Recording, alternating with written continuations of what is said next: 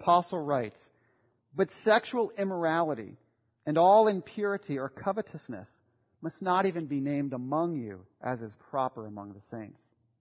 Let there be no filthiness, nor foolish talk, nor crude joking, which are out of place, but instead let there be thanksgiving. For you may be sure of this, that everyone who is sexually immoral or impure, or who is covetous, or, is, or who is covetous, that is an idolater, has no inheritance in the kingdom of Christ and God. Let no one deceive you with empty words, for because of these things, the wrath of God comes upon the sons of disobedience. Therefore, do not associate with them. There are four big ideas that we will work through this morning. Four big ideas that sort of will comprise the roadmap of what we're going to talk about today. And those four big ideas, I'll give them all, all to you at once. I believe they're in your bulletin.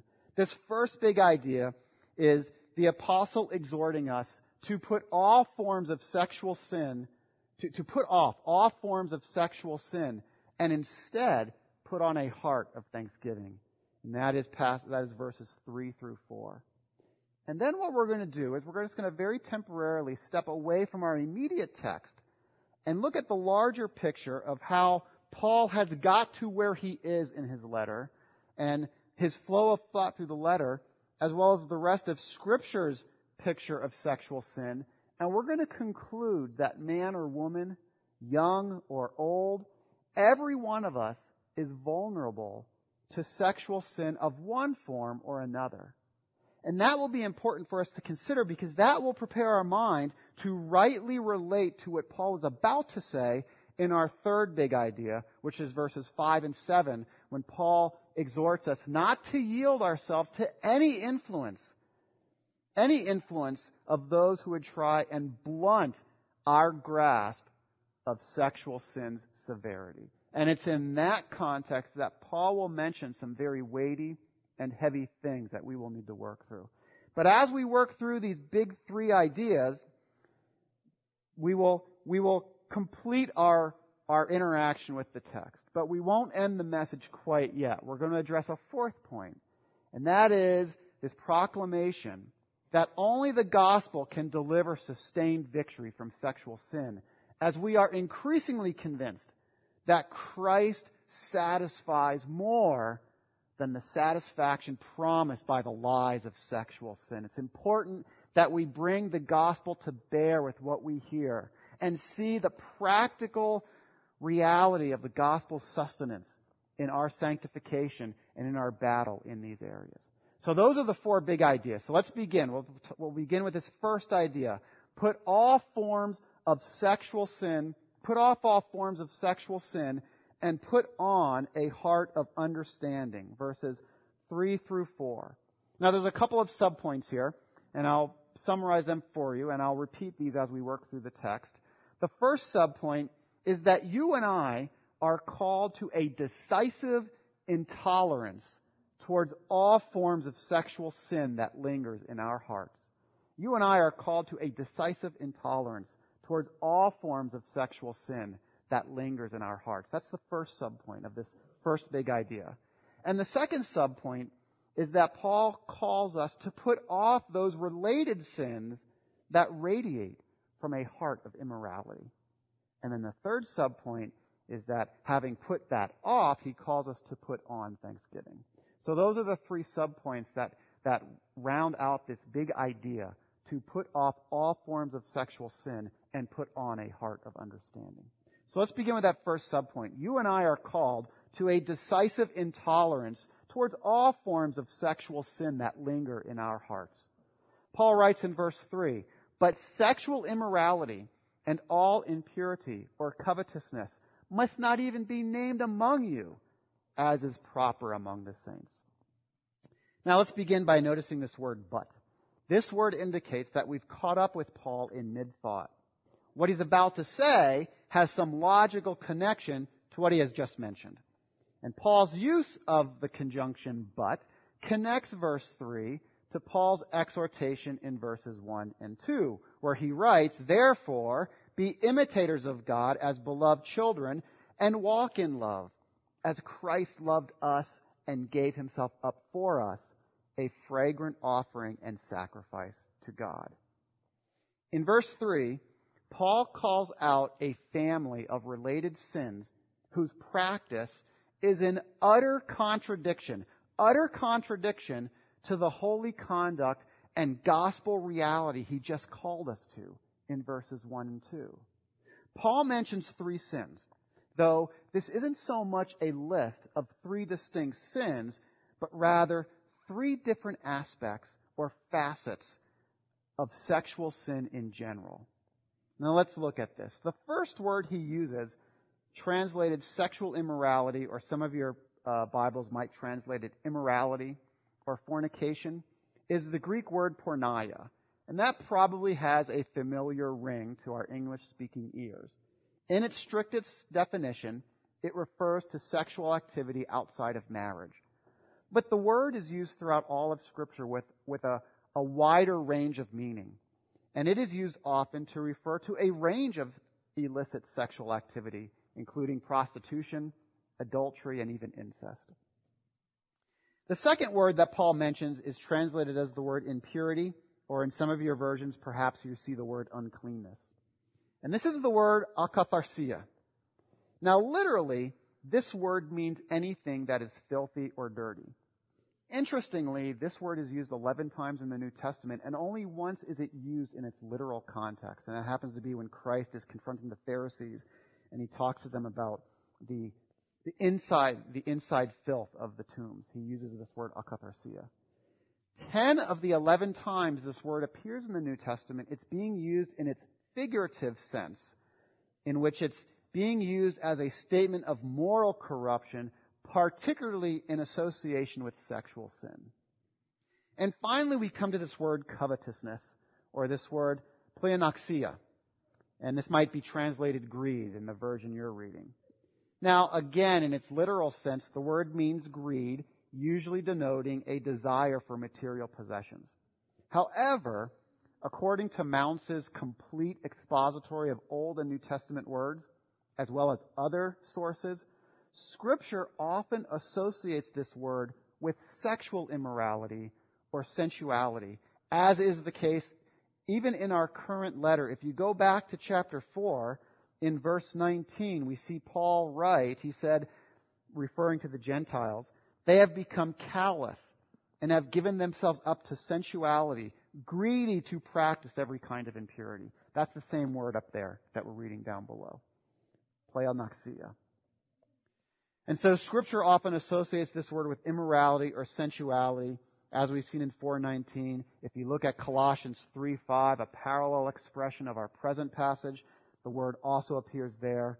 And elsewhere in scripture, the word is closely associated with adultery, as it is in Mark 7:21 and 2 Peter 2:14. So clearly in our present context, Paul is using this word in particular to refer to a desire for illicit sexual behavior.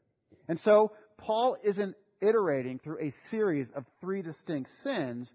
He's speaking to different facets of the same underlying thing, that thing being sexual sin.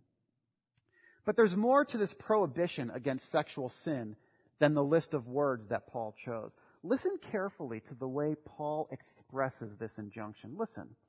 He says that these things must not even be named among you, as is proper among the saints. And when calling out impurity, he emphasizes all impurity. There's a certain intensity or a certain burden in Paul's voice. You know, we've seen Paul respond this way to sexual sin at least once before when Paul strongly rebuked the Corinthians for arrogantly boasting of an illicit sexual relationship between a man and his father's wife. Listen to the same sense of burden Paul wrote with in 1 Corinthians 5:1, where he writes, "It is actually reported that there is sexual immorality among you, and of a kind that's not even tolerated even among the pagans, for a man has his father's wife." Notice Paul's inference. How can something that is so strongly opposed to a life consumed with Christ be present among you. In our current passage, Paul has turned his attention to that sin which he cited earlier as a signature of the Gentiles. I've already sort of alluded that when we read 419. Listen again. Listen to how Paul introduced his current train of thought way back in chapter 4 verses 17 through 20. Listen to Paul. He says, Now this I say and testify in the Lord, that you must no longer walk as the Gentiles do, in the futility of their minds. They are darkened in their understanding, alienated from the life of God because of the ignorance that is in them due to their hardness of heart. They have become callous, and listen to this, and have given themselves up to sensuality, greedy to practice every kind of impurity. But that is not the way you learned Christ. With a tone similar to Paul's rebuke in 1 Corinthians, Paul is drawing an undeniable contrast between the mind and actions of the saints and the mind and actions of unbelievers. Let there be no doubt about it. Paul's burden in this morning's text, and thus the Lord's word for you and I, is that we obliterate every last shadow of sexual sin in our life and in the life of the church. This no compromise call to put away immorality is not limited to our present passage. Similar exhortations abound throughout all of Scripture. Consider, for example, Romans 13, verses 13 through 14, and listen to the intensity of Paul's tone here. He says, Let us walk properly as in the daytime, not in orgies and drunkenness, not in sexual immorality and sensuality, not in quarreling and jealousy but put on the Lord Jesus Christ and make no provision for the flesh to gratify its desires. There's that no compromise intensity. Or we read in 1 Corinthians 6, verse 13 and later 19 and 20. The body is not meant for sexual immorality, but for the Lord. Or do you not know that your body is a temple of the Holy Spirit within you, whom you have from God? You are not your own for you are bought with a price. So glorify God in your body.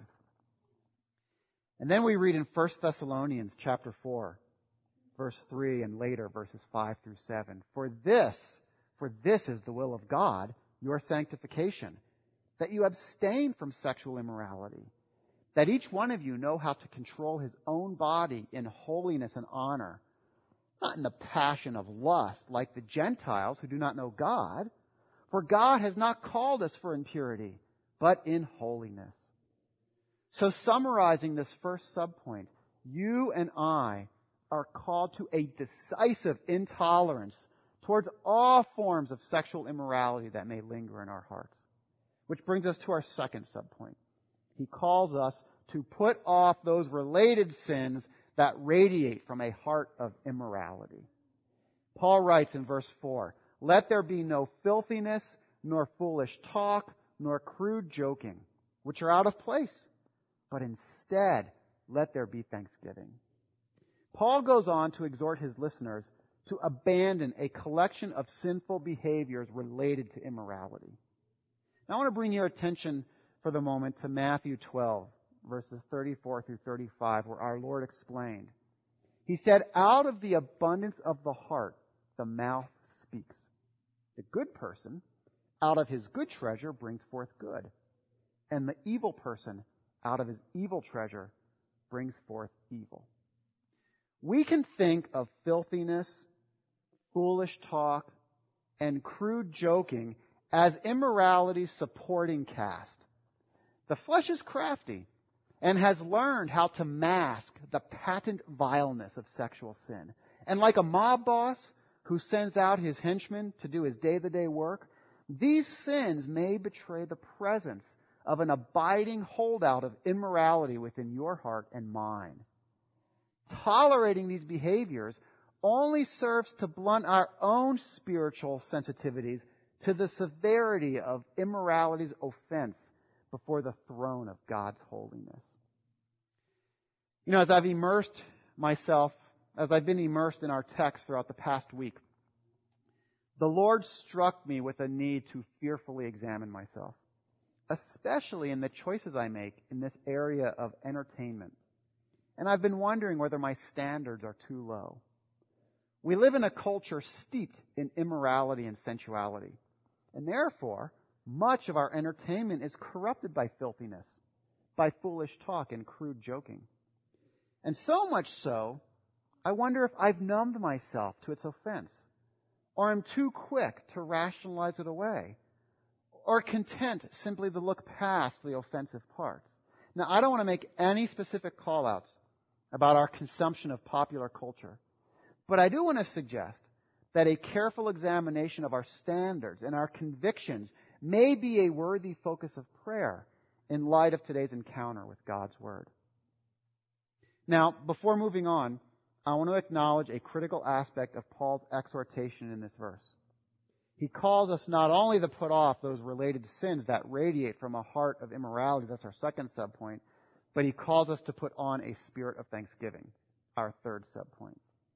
Now, in keeping with the putting off and the putting on mechanism that Paul addressed in chapter 4, verses 22 through 24, Paul doesn't stop with the exhortation simply to put off immorality supporting cast of sin, but he calls us to put on a spirit of thanksgiving. We will have much to say about this shortly, but for now, I simply want you to log that observation. Put off this, put on that. So to summarize, in this first big idea, Paul has called us to put off all forms of sexual sin and to put on a heart of thanksgiving. And we've decomposed that into three subpoints. The first of which is this observation that you and I are called to a decisive intolerance towards all forms of sexual sin that may linger within our hearts. And then secondly, Paul calls us to put off those related sins that radiate from a heart of immorality. And thirdly, he calls us to put on a spirit of thanksgiving. That is our first big idea. And now we transition into our second big idea. And that is this. Every one of us is vulnerable to sexual sin of one form or another. And so we must earnestly pay attention to the gravity of what Paul is about to say in verses 5 through 7. You see, you might be tempted to think that because you've never had an extramarital affair, or because you're not struggling with your sexual orientation, that you're outside the reach of this morning's passage. Or you might be inclined to see this particular collection of sins as attributable to those on the outside, satisfied that immorality and impurity aren't the primary components of your besetting package. And while an explicit struggle with immorality and impurity might not be the bold notes of your besetting package, the fervor and the intensity of Paul's argument doesn't grant us the liberty to see ourselves as those outside the circle of Paul's concern. We're about to arrive at a point in Paul's reasoning where he is burdened for his listeners in a particular way, in a particular weighty way. And to faithfully hear what God's Word would speak to us this morning, we have to ask ourselves, why is Paul exhibiting such intensity on this subject? And to answer that question, and before we jump into verses 5 through 7, I'd like to briefly step out of our immediate text and see how Paul and the rest of Scripture emphasize the degree to which sexual sin, in one form or another, is among those sins that live at the core of our depraved nature. And this will help orient our thinking to rightly embrace the gravity which the apostle is about to speak in the coming verses. So let's begin by looking at the immediate context. I want to make a couple of observations about how Paul addresses this topic of immorality. And I want to draw your attention first to the flow of Paul's thought and the intensity of his tone, some of which I've already alluded to. First, consider the flow of his thought. While Paul's discussion of immorality certainly flows from the put off and put on context of chapter 4, without a doubt, there's also a sense in which Paul's words in verses 3 through 7 stand apart from the exhortations he presented earlier in verses 25 through 31 of chapter 4. Our current passage isn't an immediate continuation of Paul's earlier exhortation. Related, yes, but not an immediate continuation. They're preceded by Paul's positive exhortations and his attention to the gospel in verses 30, in verse 432 and in 5, 1 through 2. So not only does Paul's topic of immorality stand somewhat apart from his prior litany, he speaks about this particular family of sin in far greater extent than any one of the sins prior. In fact, sexual sin remains at the heart of Paul's discussion on darkness through at least verse 14 of chapter 5. So Paul has punctuated the gravity of his concern by setting these words apart and by devoting a lengthier treatment to this topic. But there's also this intensity and fervor with which he speaks. Listen to these phrases. Listen. He says, must not even be named among you. And then he says, for you may be sure of this. And Paul uses universal language like everyone in verse 5. And he calls out deceivers who use empty words in verse 6. And while the wrath of God is certainly opposed to all sin, including the sins Paul exhorted us to abandon in verses 25 and 31 of chapter 4, it's not until this topic of sexual sin that Paul explicitly calls out the wrath of God. So the point I'm trying to make is simply this, that there's something unique about Paul's treatment of immorality and how it fits within his larger flow of thought. Having said that, I don't say that in any way, in any way to dampen our attention or lessen the significance to what Paul just said in chapter 4. Without doubt, we will spend a lifetime wrestling with the application of those truths to our lives. I simply want to observe that, having observed that, there is something unique. There is a concentrated way. There's a particular intensity. There's a particular uniqueness to the way Paul has come into this topic and emphasizes this topic of sexual sin. And that becomes even a little bit more clear when we pull the camera back and we look at a slightly larger context of Paul's letter at large. Listen to what appears to be a sort of undercurrent of sexual sin that seems to flow throughout Paul's letter. Go all the way back to chapter 2, verse 1 and 2, where Paul summarizes the natural man's bondage to sin. He says, And you were dead in the trespasses and sins in which you once walked, following the course of this world, following the prince of the power of the air, the spirit that is now at work in the sons of disobedience, among whom we all once lived. Lived how? In the passions of our flesh, carrying out the desires of the body and the mind, and were by nature children of wrath like the rest of mankind. And then we move on to Ephesians 4, verses 18 through 19, where Paul is speaking to the Gentiles' condition, referring to the unsaved. He says they are darkened in their understanding, alienated from the life of God because of the ignorance that is in them due to their hardness of heart. They have become callous and have given themselves up to sensuality, greedy to practice every kind of impurity. And then finally we land in our current passage, Ephesians 5 3. But sexual immorality and all impurity or covetousness must not even be named among you, as is proper among the saints. From passions of the flesh and desires of the body to sensuality and impurity, and finally an explicit reference to sexual immorality, Paul repeatedly draws attention back to this signature condition of human depravity. And each time he calls out this topic, he seems to do so with increasing precision, moving from general to more specific references. And then, the significance of these observations in Paul's writing come to even clearer light when we consider Romans 1 and other passages of Scripture. In the second half of Romans 1, in response to man's settled hostility towards God, we see man's depravity working itself outward from his heart to his actions under the sovereign judgment of God. We read in Romans 1:18, "For the wrath of God is revealed from heaven against all ungodliness and unrighteousness of men, who by their unrighteousness suppress the truth." Then in the same chapter we jump down to verses 24 and 25. Therefore, God gave them up in the lusts of their hearts to impurity, to the dishonoring of their bodies among themselves, because they exchanged the truth about God for a lie and worshiped and served the, create, the creature rather than the creator. And if we keep on going in verses 26 and 27, for this reason, God gave them up to dishonorable passions. For their women exchanged natural relations for those that are contrary to nature.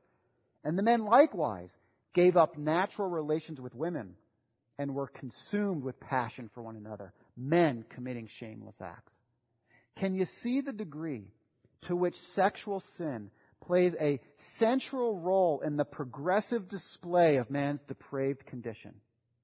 Listen again to these other New Testament passages we've mentioned and the degree to which the, the Gentile or unsaved condition is associated with sexual sin. So in all these passages, the New Testament writer is talking about the Gentiles as a reference to the unsaved. And I want you to notice the consistency with which somehow, some way, the unsaved condition is attached to or associated with this prominent sexual sin.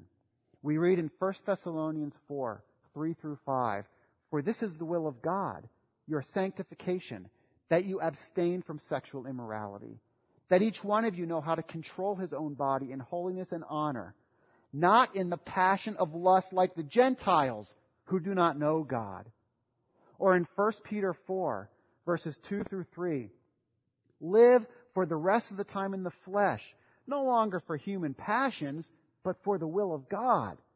The time that is past suffices for doing what the Gentiles want to do, living in sensuality, passions, drunkenness, orgies, drinking parties, and lawless idolatry. Or back to our own passage, our own book, Ephesians 4, 18 through 19. Once again, Paul speaking of the Gentile condition. They are darkened in their understanding alienated from the life of God because of the ignorance that is in them due to their hardness of heart. They have become callous and have given themselves up to sensuality, greedy to practice every kind of impurity. The implication of all these observations is simply this. Whether man or woman, young or old, apart from the redeeming work of the gospel, every one of us is inclined towards sexual sin. Now, it's true that the way sexual sin presents itself from one person to another may vary. One person may silently simmer lust in their hearts. Another may find satisfaction in how their appearance appeals to the opposite sex. And yet another might openly pursue a homosexual lifestyle. In any case, in any case, sexual sin is a visceral part of everyone's sin package. And so let me summarize our big ideas thus far.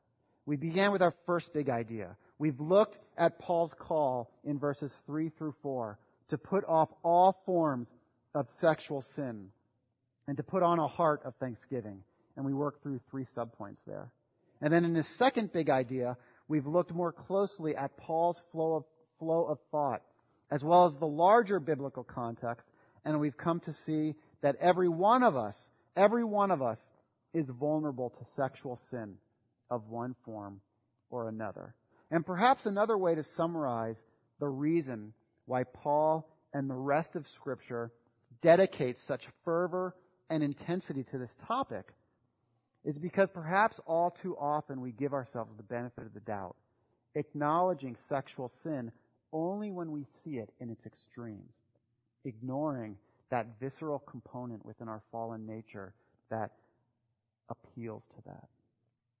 With this larger biblical perspective in mind, we can now turn our attention back to Paul's flow of reasoning in chapter 5, understanding why Paul addresses sexual sin with such fervor and to the extent he does.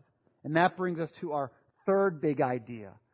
Don't yield yourself to the influence of those who would try and blunt the severity of sexual sin. Do not yield yourselves to the influence of those who would try and blunt the severity of sexual sin.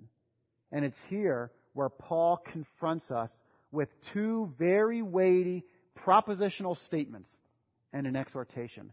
What do I mean by a propositional statement? Something that is simply asserted to be true. He's going to make two very weighty statements. The first he's going to make is this. Those who live with a settled, unrepentant accommodation to sexual sin are not saved.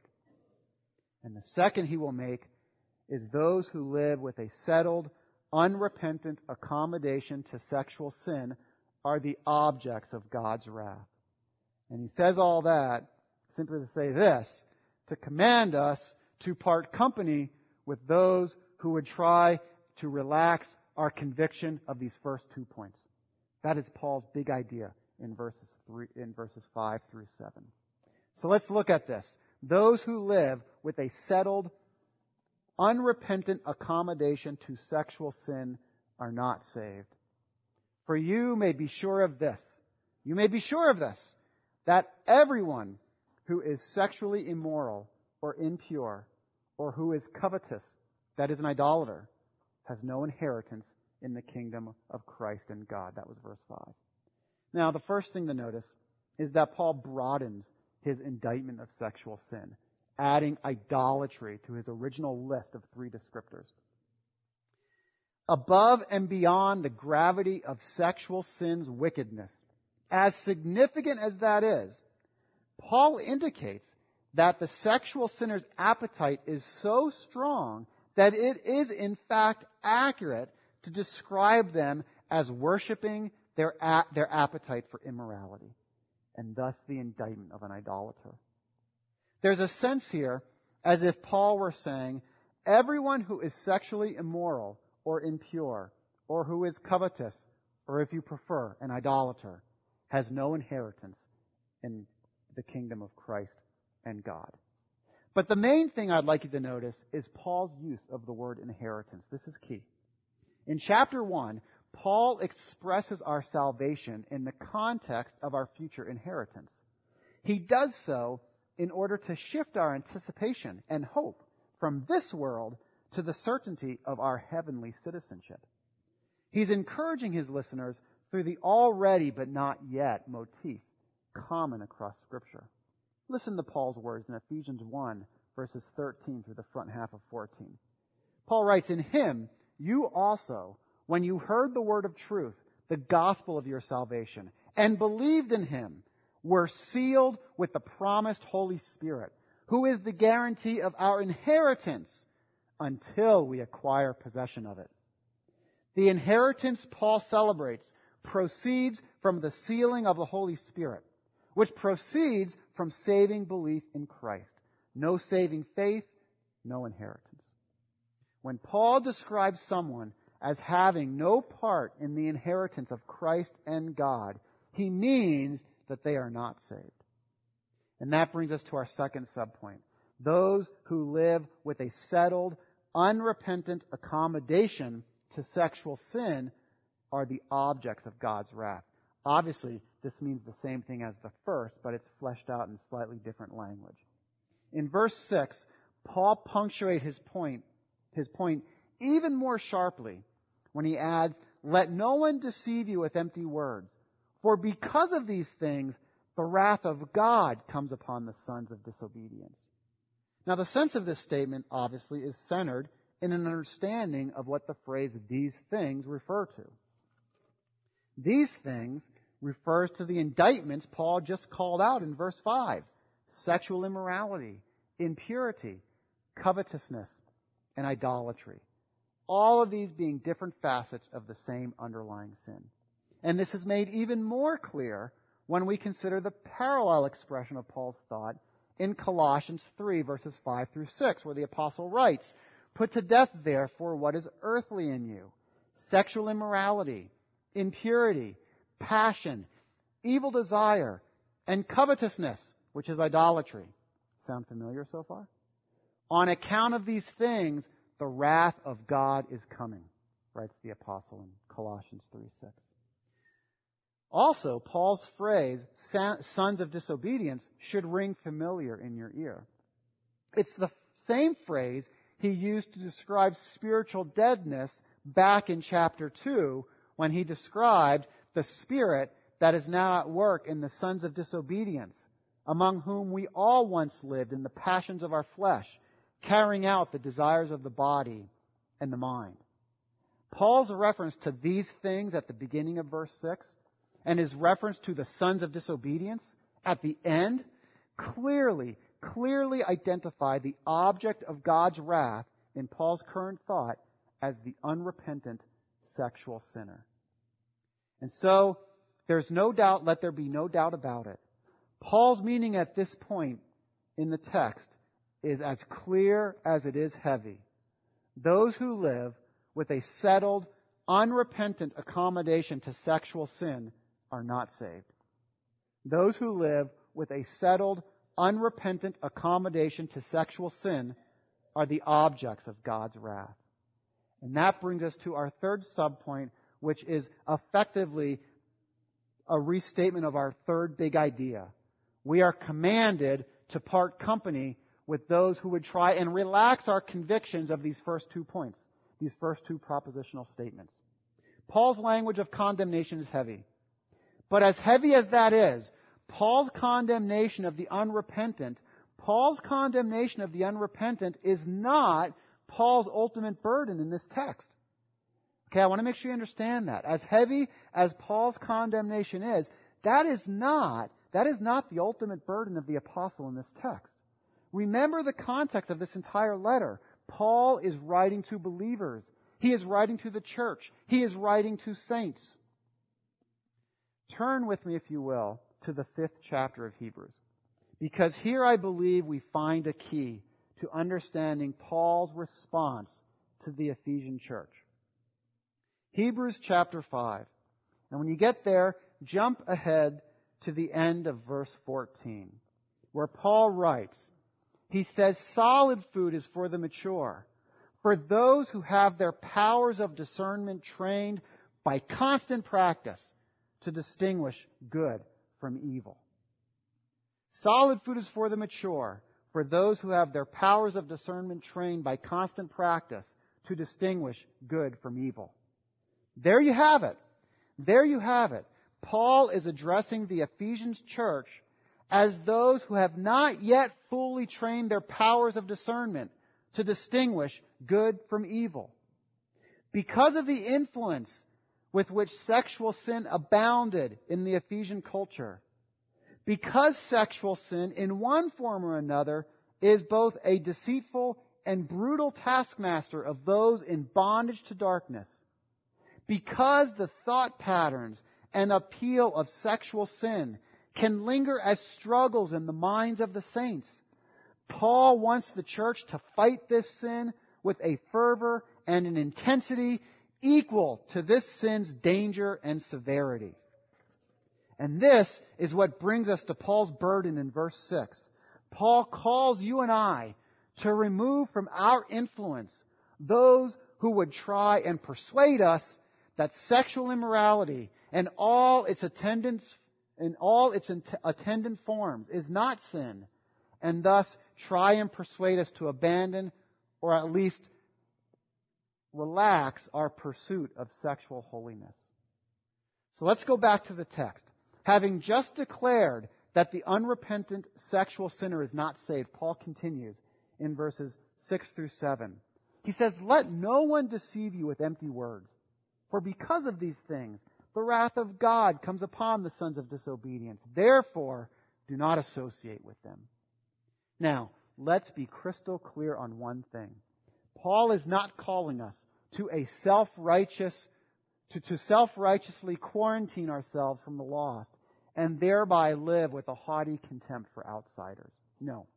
Paul is calling us to live in recognition of this old man that we pack around and live with an informed understanding of our own weakness and vulnerabilities and thus and thus make wise decisions that ultimately build up and edify the church. Paul's admonishment in verse 6 is virtually identical, virtually identical to Paul's reasoning in 1 Corinthians chapter 5, 9 through 11, and Colossians 2, 8. Let me, let me try to show you this. In 1 Corinthians chapter 5, verses 9 through 11, listen to the apostle. Paul writes, I wrote to you in my letter not to associate with sexually immoral people, not at all meaning the sexually immoral of this world, or the greedy, or swindlers, or idolaters, since then you would need to go out of the world.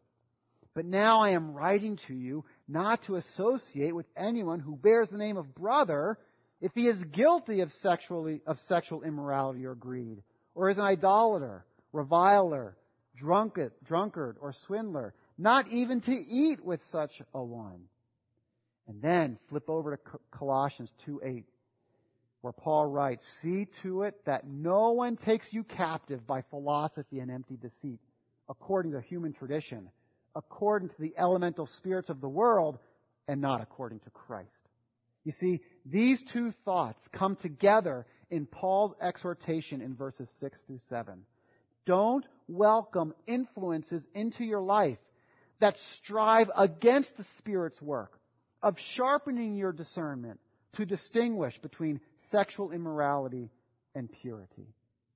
And so to summarize our big, our three out of four big ideas, we first acknowledge our first big idea. Put all forms of sexual sin, put off all forms of sexual sin and put on a heart of thanksgiving. And we developed three subpoints underneath that. We said that you and I are called to a decisive intolerance towards all forms of sexual sin that lingers in our hearts. And secondly, the apostle called us to put off those related sins that radiate from a heart of immorality. And thirdly, he called us to put on a spirit of thanksgiving. All of that was our first big point. And then secondly, our second big point, we made the observation through looking at Paul's flow of, flow of thought and the larger biblical picture. We concluded that man or woman, young or old, every one of us is vulnerable to sexual sin of one form or another. That was our second big idea. And then in our third big idea, we said, do not yield yourself to the influence of those who try and blunt the severity of sexual sin. Verses 5 through 7. And we made three points underneath that big idea. We recognize Paul's two big, weighty propositional statements. Those who live with a settled, unrepentant accommodation to sexual sin are not saved. And similarly, those who live with a settled, unrepentant accommodation to sexual sin are the objects of God's wrath. And with those two points in mind, we said that we noted that we are commanded to part company with those who would try to relax our conviction of these first two points. And that, dear brothers and sisters, is the unpacking of our text this afternoon. We we finished unpacking the burden of the text. But we don't want to end the message quite yet. Because we want to answer this question. How does the gospel come to bear on everything we've just said? So yes, we've sort of turned, we've turned to our final approach. The runway is out there, the gear's down, the flaps are down, and so as you're putting your seat backs up and your trays in an upright position, let's spend a little bit of time talking about how the gospel comes to bear in everything we've just said, and then we will land. If the Spirit of God has gripped your heart with a deep conviction of sin through your confrontation with God's Word this, this afternoon, then I want you to know, I want you to know that the burden you are experiencing is an expression of God's love and His mercy for you. The Lord wants you to know this moment His love for you. Jesus Christ took upon himself the ownership of your sin. That sin weighing upon you this very moment, Jesus Christ came to own on your behalf, submitting himself in your place to the fury of God's wrath against your sin so that you could experience new life in God. Christ died to settle your debt to God's justice not only for each and every specific sin of your past and present, but even those sins you'll commit in the future as you learn to yield imperfectly to God's Spirit as He both renews and renovates your habits of thought and deed. And this is exactly what Paul meant when he wrote in Colossians 2 verses 13 through 14. He said, God made you, God made you alive together with him, that is Christ, having forgiven us all our trespasses by canceling the record of debt that stood against us with its legal demands. This he set aside, nailing it to the cross.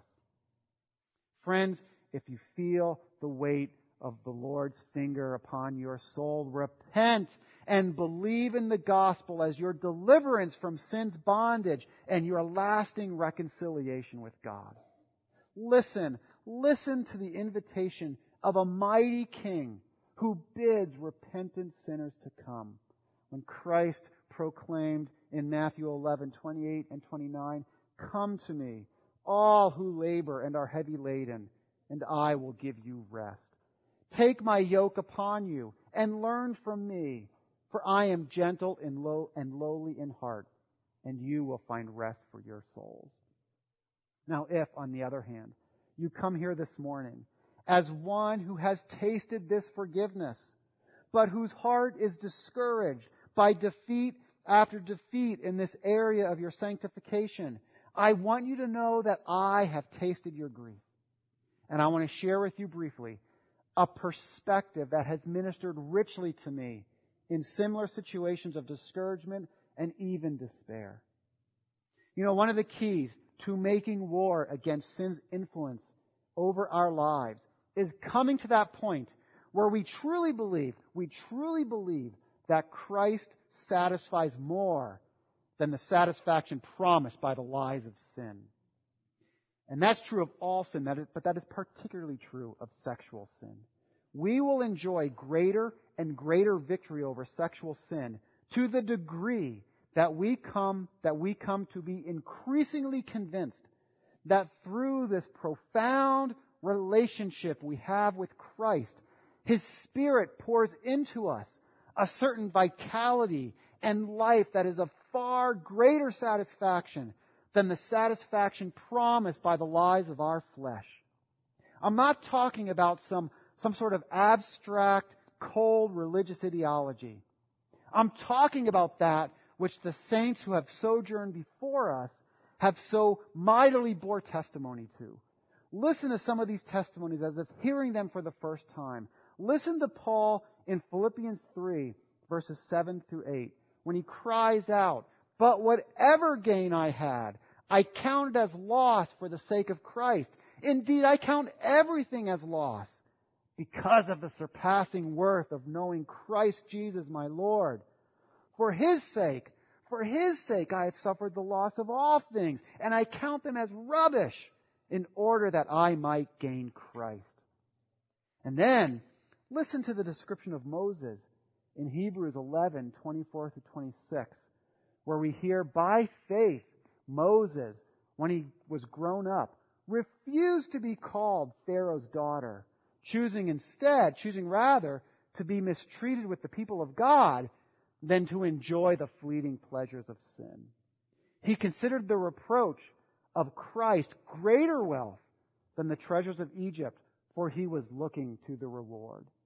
And by the way, that reminds us that when we come to believe that our satisfaction in Christ is greater than the, than the, the satisfaction promised by the lies of sin, maybe, just maybe, there'll be those times where that's a faith proposition. Because everything bearing down upon us at the moment leads us to disbelieve that with all of our, our senses and we just can't fathom at that moment how satisfaction in Christ can exceed what's being promised over here. And like Moses, we have to take it on faith. And we have to say, I may not feel it now. I may not functionally believe it now, but by God's grace, let me look forward to that day when I will nod my head and say, yes, it was true. And so sometimes our satisfaction in Christ must be taken upon faith, just as we see Moses did here. Or again, listen to Paul in 2 Corinthians 5, 14 through 15, where he says, For the love of Christ controls us, because we have concluded this, that one has died for all, therefore all have died. And he died for all, that those who live might not, might not no longer live for themselves, but for him who for their sake died and was raised. And how could I not include Peter's testimony in 1 Peter 1 8, where Peter writes, Though you have not seen him, you love him. Though you do not now see him, you believe in him and rejoice with a joy that is inexpressible and filled with glory. You and I desperately, desperately need to live in the epicenter of these truths. And in so doing, see sin lose its appeal. So how does this happen? How do we come to crave Christ so much that we see the temptations of sexual sin as the lies they are and sin starves? Well, our text already pointed us to the way. Remember what Paul exhorted in Ephesians 5 4. He said, Let there be no filthiness, nor foolish talk, nor crude joking, which are out of place, but instead let there be thanksgiving. Remember I said we'd get back to that? Let there be thanksgiving. Thanksgiving for what? Thanksgiving for who Christ is and what he has done in light of who we are. Here is where the ongoing, continuous preoccupation with the gospel through our immersion in the Word, through prayer and fellowship with the saints proves itself to be of supreme practicality.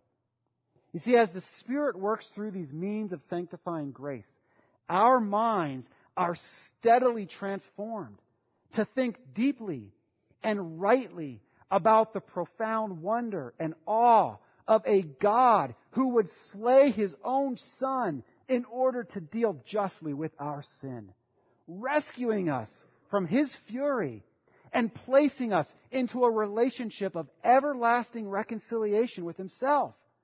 And why would he do this? Why would he do that? Our mighty God did so, writes Paul in our same letter, Ephesians 2 7, so that in the coming ages he might show the immeasurable riches of his graces, of his riches, of his grace in kindness toward us in Christ. I've, I've butchered that, I'm sorry. So that in the coming ages he might show the immeasurable riches of his grace in kindness toward us in Christ Jesus. Why did he do all this? So that he would take the enemy and give the enemy a new heart and bring him into reconciliation with himself for no other reason than to display his grace and the riches of his kindness upon the unlovable. How unbelievable and immeasurable and profound and inexplicable is that? How can it be? Like the psalmist cried out in Psalm 8 4, What is man that you are mindful of him? And the Son of Man that you care for him? Who is this God who loved the unlovable? An ever growing discovery of the gospel's depth and breadth sets as the object of our affections the unquenchable desire to know and experience a deepening intimacy with our Lord Jesus Christ, who liberated us from sin's cruel bondage. In John 4:14 our Lord proclaimed, he says, Whoever drinks of the water that I will give him will never be thirsty forever. The water that I give him will become in him a spring of living water, welling up to eternal life. And then in John 6, we hear our Lord proclaim, I am the bread of life. Whoever comes to me shall not hunger, and whoever believes in me shall never thirst. And then again we hear our Lord in John 8, I am the light of the world. Whoever follows me will not walk in darkness, but will have the light of life. And in John 10, we hear our Lord declare himself to be the good shepherd. I am the good shepherd. The good shepherd lays down his life for the sheep. I give them eternal life, and they will never perish, and no one, no one will snatch them out of my hand. As we strive to know Christ, Christ's disclosure of himself becomes something more than just letters on a page as these words stir something within our soul of far greater vividness and radiance. We gaze at the cross, and though our sin be weighty, though our sin be weighty, we are reminded that the height of the cross's triumph, the height of the cross's triumph is higher than the depths of sin's sinfulness. And we worship our Savior King. And as our minds are renewed, as our affections are reoriented, our will soon follows. And though there continues to be within us a battle between our former self and our new self, sin's appeal steadily fades as we come to taste of our joy in Christ, only to be made yet more hungry. And so we consider the gospel, pondering all its facets and depth. And as we do so, we grow in gratitude for the gospel. And as our gratitude grows, our affections for Christ also grow. And as our affections for Christ grow, we become increasingly persuaded that our satisfaction in Christ is something of far greater worth and pleasure than the satisfaction promised by the lies of sexual sin. Christ becomes gloriously large and sin's tantalizing charms grow dull. And so plead with God that through His Word, He would grant you and me that which Paul prayed for the Ephesian church in Ephesians 3, 16 through 19. And with these, and with these words, with the recovery of these words, we'll close our message. Paul wrote in Ephesians 3, 16 through 19, that he may grant you to be strengthened with power through his Spirit in your inner being, so that Christ may dwell in your hearts through faith, that you, being rooted and grounded in love, may have strength to comprehend with all the saints what is the breadth and length and height and depth, and to know the love of Christ that surpasses knowledge, that you may be filled with all the fullness of God.